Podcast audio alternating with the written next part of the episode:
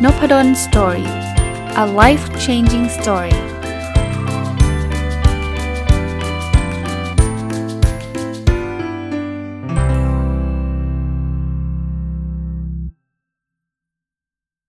สวัสดีครับ ยินดีต้อนรับเข้าสู่นพดลสตอรี่พอดแคสต์นะครับ วันนี้เป็นช่วงเวลาที่ใกล้ปีใหม่ ผมยังไม่เอาหนังสือมารีวิวดีกว่านะครับ เพราะว่าเดี๋ยวพรุ่งนี้ก็เป็นรายการ MBA Weekly แล้วก็วันเสาร์วันอาทิตย์ก็มี Weekend Entrepreneur วันอาทิตย์น่าจะเป็นวันสิ้นปีนะครับ ถ้าถ้าผมคำนวณไม่ผิด ก็จะมาจริงๆมี Sunday Reflection แหละ แต่ว่าจะขอจัดเป็นรายการพิเศษไปแทนนั่นคือการรีวิว OKR ทั้งรายปี รายไตรมาสแล้วก็ราย 3 ปีด้วย แล้วก็ วันที่ 1 มกราก็จะเป็นวันขึ้นปีใหม่ ซึ่งก็จะมาเล่าถึงการตั้ง OKR ในปีถัดไปนะครับ วันนี้เลยหยิบหนังสือเล่มที่ผมอ่านจบแล้วนานแล้วแล้วก็หยิบทยอยมามารีวิวเป็นครั้งเป็นคราวนะครับ ก็คือหนังสือที่ชื่อว่า 101 Essays That Will Change the Way You Think ของคุณ Brian Weiss นะ ต้องบอกว่าถ้าใครฟังมาตลอดจะคุ้นๆ แต่ก็ไม่ได้เอามารีวิวบ่อยนักนะครับ วันนี้หยิบ เรื่องราวบทหนึ่งมาชวนคุย เป็นเรื่องที่เกี่ยวกับความรู้สึกของเราเนะแต่เป็นความรู้สึกที่เราไม่ค่อยสบายอกสบายใจ หรือจะเรียกว่าไม่ค่อยสะดวกสบายแล้วกัน แต่มันเป็นความรู้สึกที่กำลังจะบอกว่าเรากำลังจะมาถูกทางแล้ว เพราะนั้นคล้าย ๆ แบบนี้ฮะบางทีมันมีความรู้สึกที่มันอึดอัด ไม่สบายใจหรือแบบแบบมันยังไม่ใช่ความรู้สึกแบบแบบดีอะ่ะ แต่จริงๆความรู้สึกเหล่านี้มันเป็น indicator นะมันเป็นตัวชี้วัดว่าเรากำลังมาถูกทางแล้ว มาดูครับความรู้สึกแบบไหนบ้างจริง ๆ แล้วดูเหมือนกับว่า เอ้ยมันมันมันไม่น่าจะเป็นที่ลื่นลมนัก แต่ว่าจริง ๆ มันคือสิ่งที่เรามาถูกทางนะครับ เริ่มต้นอันที่ 1 เลย คือความรู้สึกที่เหมือนกับเราย้อนเวลากลับไปตอนเด็ก ๆ ที่เรามีอะไรที่มันคับข้องใจนะตอนเด็กๆ ที่เราคับข้องใจเนี่ยแล้วเรากลับมารู้สึกอีกครั้งเนี่ยเขาบอกตอนแรกเราอาจจะรู้สึกว่าเรายังไม่ได้แก้ปัญหานี้นะครับ แต่จริง ๆ แล้วนี่คือความรู้สึกที่มันดี ดีในแง่ของการดีต่อชีวิตเนี่ยในแง่ของการที่เราจะได้สามารถหรือเป็นโอกาสที่เราจะได้เปลี่ยนความรู้สึกนี้ หรือว่าเปลี่ยนพฤติกรรมต่างๆ เหล่านี้ สมมุติว่าตอนเด็กเป็นคนขี้เกียจผัดวันประกันพรุ่ง แล้วตอนผู้ใหญ่โตมาแล้วเนี่ยเราก็รู้สึกว่าเอ้เราผัดผัดวันประกันพรุ่งเหมือนเด็ก ๆ เลยเนี่ยตอนจำได้เลยว่าตอนเรียนหนังสือเราก็ทำแบบเนี้ยตอนนี้เราทำงานเราก็ทำแบบเนี้ย ซึ่งจริงๆเป็นความรู้สึกที่มันดูเหมือนไม่ดีเนาะเป็นภาษาอังกฤษเขาเรียก uncomfortable อะมันมันไม่สะดวกสบายเนี่ย แต่จริงๆแล้วมันคือโอกาสเราเลยนะ ที่มันเหมือนกับเราได้ย้อนกลับไปตอนเด็กเพื่อแก้นิสัยนี้ไม่ได้ไงเพราะมันในอดีตแต่ตอนนี้ความรู้สึกนี้เกิดขึ้นในปัจจุบันเนี่ยแปลว่ามันเป็นโอกาสครั้งที่ 2 ของเรา ที่จะสามารถที่จะปรับปรุงแก้ไขสิ่งที่มันมันแย่ๆในอดีตนะครับ ก็ก็ลองไปมองในมุมนี้ดูนะครับ ความรู้สึกที่ 2 คุณรู้สึกเหมือนหลงทางนะบางคนรู้สึกหลงทางเหมือนไม่รู้ฉันจะไปที่ไหนดีอะไรเงี้ยก็ก็จะตีความหมายในเชิงลบซะส่วนใหญ่แต่ก็บอกว่าการความรู้สึกว่าเราหลงทางแปลว่าเราอยู่ในปัจจุบันครับ เราไม่ได้อยู่ในแฟนตาซีเวิลด์เราไม่ได้อยู่ในโลกแห่งแห่งความเพ้อฝัน ถ้าเราหลงทางเนี่ยคือเราอยู่ในปัจจุบัน ซึ่งการที่เราอยู่ในปัจจุบันเนี่ยสามารถทำให้เราคิดหรือ take action หรือทำอะไรสักอย่างให้มันถูกต้องได้ อย่างที่หนังสือแนว how to บอกเสมอนะ ว่าเราควรอยู่กับปัจจุบันให้เยอะนี่แหละครับ ถ้าเรารู้สึกหลงทางแปลว่าเราอยู่กับปัจจุบัน เราจะไม่มีหลงทางในอนาคตหรือหลงทางในอดีตใช่ไหมอะมาถึงความรู้สึกที่ 3 เป็นความรู้สึกที่คุณคุณมีความรู้สึกว่าคุณไม่ค่อยได้ใช้สมองซีกซ้ายนะสมองซีกซ้ายมันก็คือความความมีเหตุผลการวางแผน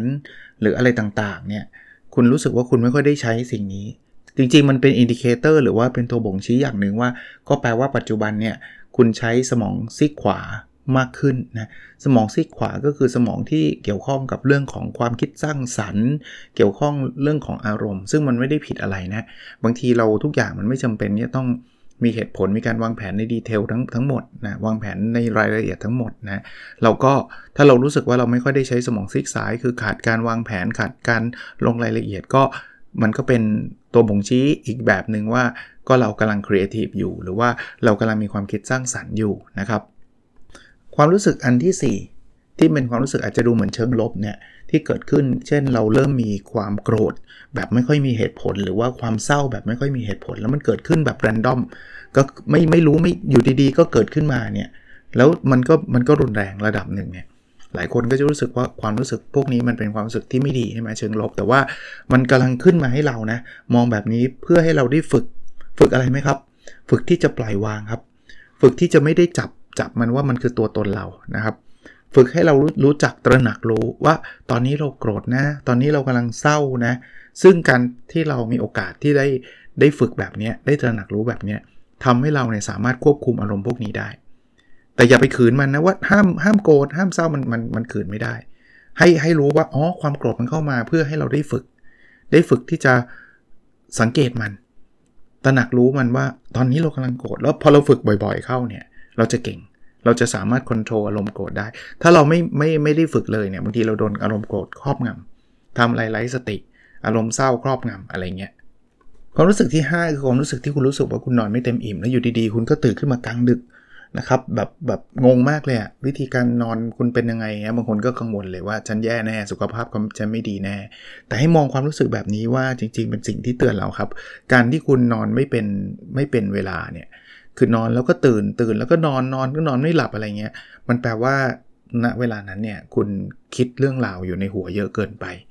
พอเรามีความรู้สึกแบบนี้ให้เราเตือนตัวเองว่าเราต้องลดละเลิกนะครับ การเอาความทุกข์ ก่อนเข้านอน เรื่องราวต่างๆ ที่ทำให้คุณกุ้มใจเนี่ยก่อนเข้านอน ซึ่งผมแถมให้ก็คือผมผมเชื่อว่าเวิร์กนะสอย่างสำหรับผมเนี่ยคือผมเขียน gratitude journal ทุกวันนะครับ ก่อนเข้านอน 3 ข้อ at least แล้วก็ตอนเช้านะ อันนี้มันก็ไม่ได้เกี่ยวกับการนอนซะดีเดียว จริงทำก่อนนอนก็ได้นะครับ ถ้าใครมีปัญหาเรื่องการนอน แต่ผมทำตอนเช้าคือนั่งสมาธิ ลองดูนะครับทั้ง2 exercise เนี่ยมีงานวิจัยพิสูจแล้วว่าทำให้เรานอนหลับได้ดีขึ้น นะครับเข้าใจแกติจูดเนี่ยผมว่าค่อนข้างชัดเจนสำหรับผมนั่งสมาธิผมอาจจะไม่ได้นั่งเยอะมากนัก แล้วผมนั่งตอนเช้านะแต่มันมันดีต่อต่อต่อใจและดีต่อสุขภาพเราแน่ๆครับ อันถัดไปคืออันที่6นะคือมันมีเหตุการณ์ที่มันเปลี่ยนชีวิตคุณเกิดขึ้นเร็วๆนี้นะหรือเพิ่งเกิดขึ้นตอนนี้นะครับ เรื่องพวกนี้เนี่ยมันกำลังกำลังพาชีวิตคุณให้มองแบบนี้แล้วกันนะครับอพอพอรู้สึกแบบนี้อย่าไปรู้สึกแย่รู้สึกเชิงลบำลังให้เรามองกันว่า มันคือกำลังพาชีวิตเราให้ดีขึ้นครับ ไม่ว่า life changing event ก็คือเหตุการณ์ที่มันเปลี่ยนชีวิตนั้นคืออะไร แต่ให้มองว่าสิ่งดีๆกำลังรอเราอยู่นะครับ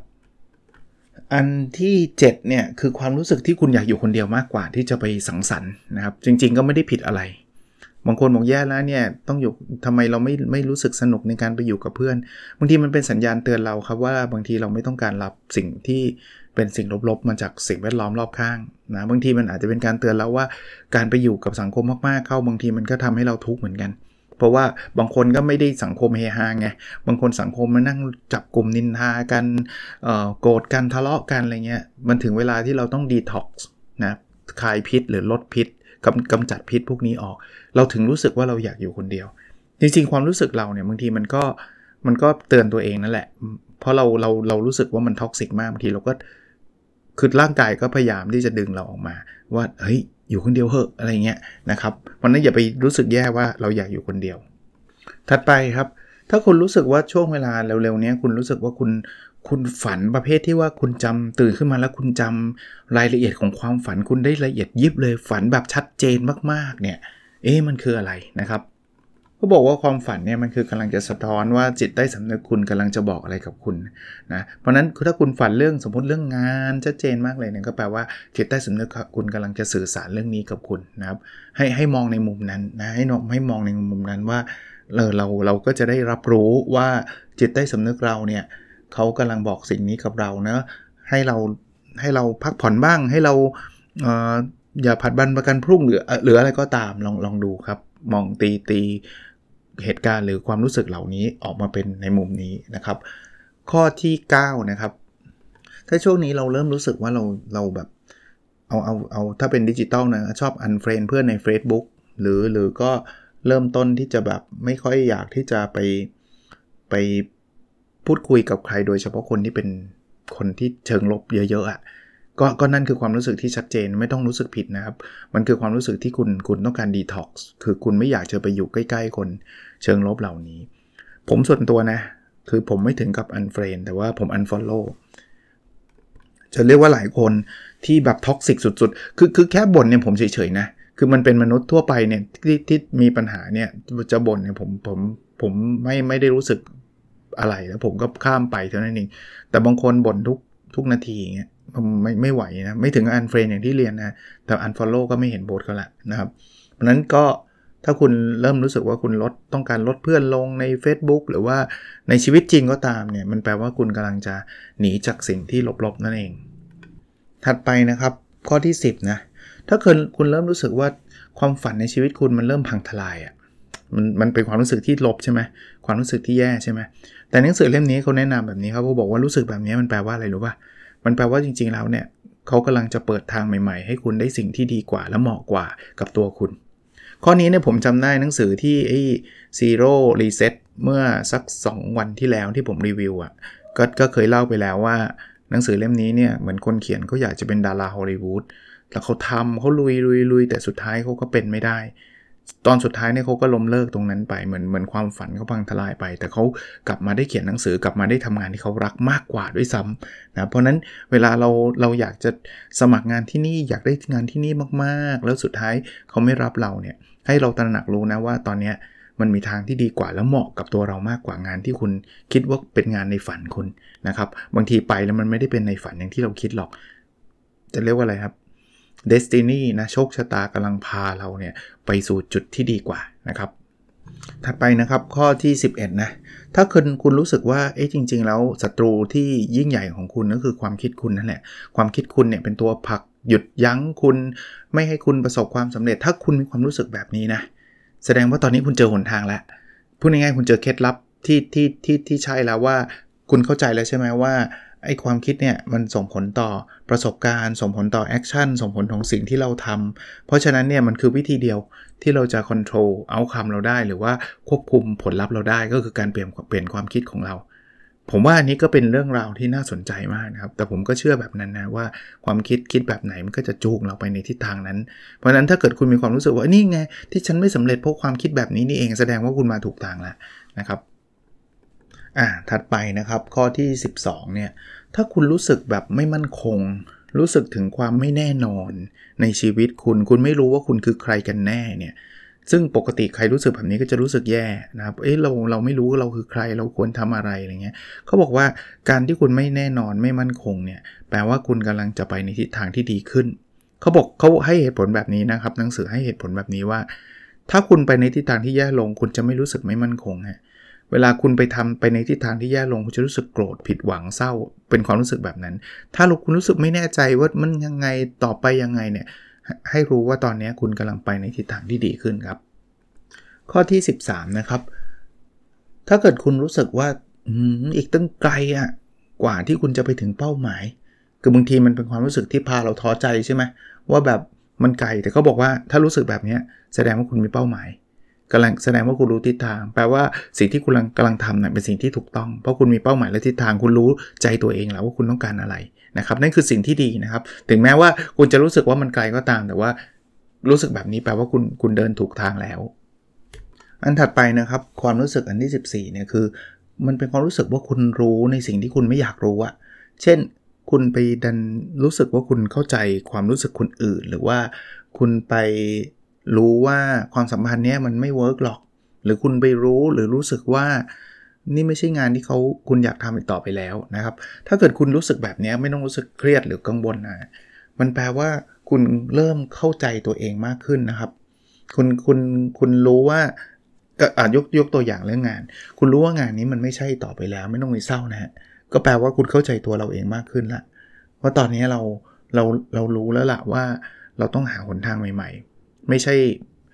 ทำฝืนต่อไปเรื่อยๆ อะไรเงี้ยมันมันเป็นสัญญาณเตือนเรามากกว่า ที่จะบอกว่าเออมันถึงเวลาที่จะมีการเปลี่ยนแปลงแล้ว ถึงแม้ว่าเราบางทีเราก็ไม่อยากรู้แบบนี้นะเอาตรงๆนะ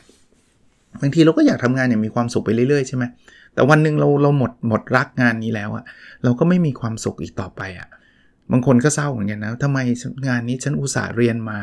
ฉันอุตส่าห์ทุ่มเท ฉันกว่าจะได้งานนี้มา ฉันก็โอ้โหพยายามพยายามสอบตั้ง 10 รอบ แต่พอได้มาแล้วทำไมฉันไม่เอนจอยเลยอะไรเงี้ยมันเป็นความรู้สึกแบบนี้มันเป็นความรู้สึกที่เราตระหนักรู้ ทั้งๆทที่เราไม่ได้อยากรู้เรื่องนี้ แต่ว่าตระหนักรู้เนี่ยมันก็เลยทำให้เรา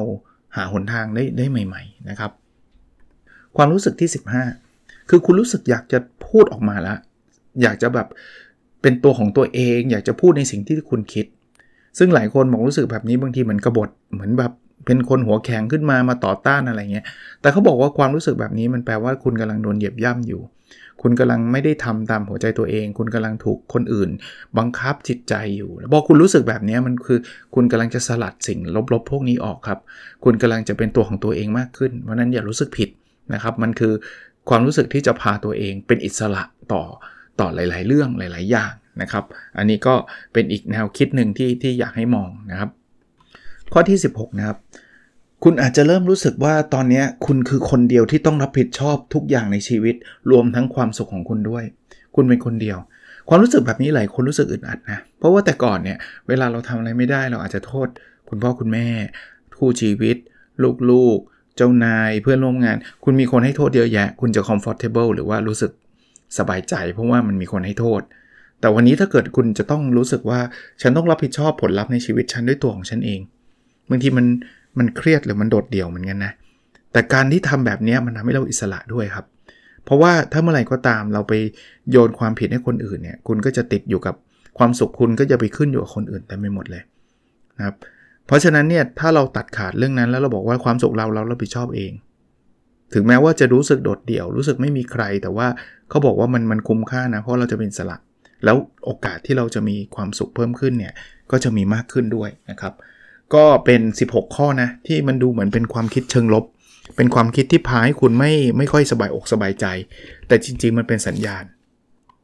ที่กำลังจะบอกว่าเราเดินมาถูกทางแล้วนะครับ ผมคิดว่าบท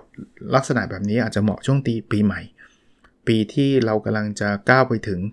กำลังจะปีสิ้นปีเก่าต่อปีใหม่เนี่ยมันจะเป็นช่วงเวลาที่เรียกว่าสะท้อนคิด reflection เรื่องราวต่างๆนะครับ ก็จะหยิบยกวันนี้เอามา 1 บทนะครับ จากหนังสือ 101 Essays That Will Change the Way You Think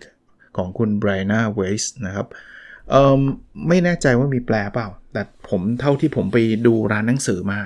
ยังไม่เห็นนะครับ ยังไม่เห็น แต่ถ้าแปลแล้วต้องขออภัยด้วยนะครับ ช่วงนี้ต้องยอมรับไม่ค่อยได้ไปร้านหนังสือ เพราะว่าก็ยังมีภารกิจถึงแม้จะสิ้นปี แล้วก็ยังมีข้อสอบต้องตรวจ ยังยังไม่ได้ตรวจไปตัดเกรดไปแค่วิชาเดียวนะครับ มีอยู่ 4 เซกชันนะครับเหลือเหลืออีก3นะครับนี่นี่บ่นออกพอดแคสต์นิดนึงฮะแต่ว่าเดี๋ยวคงทำในไม่ช้านี่แหละนะครับ โอเคครับ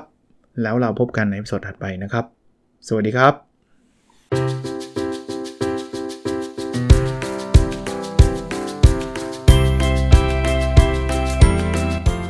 Nopadon Story A Life Changing Story.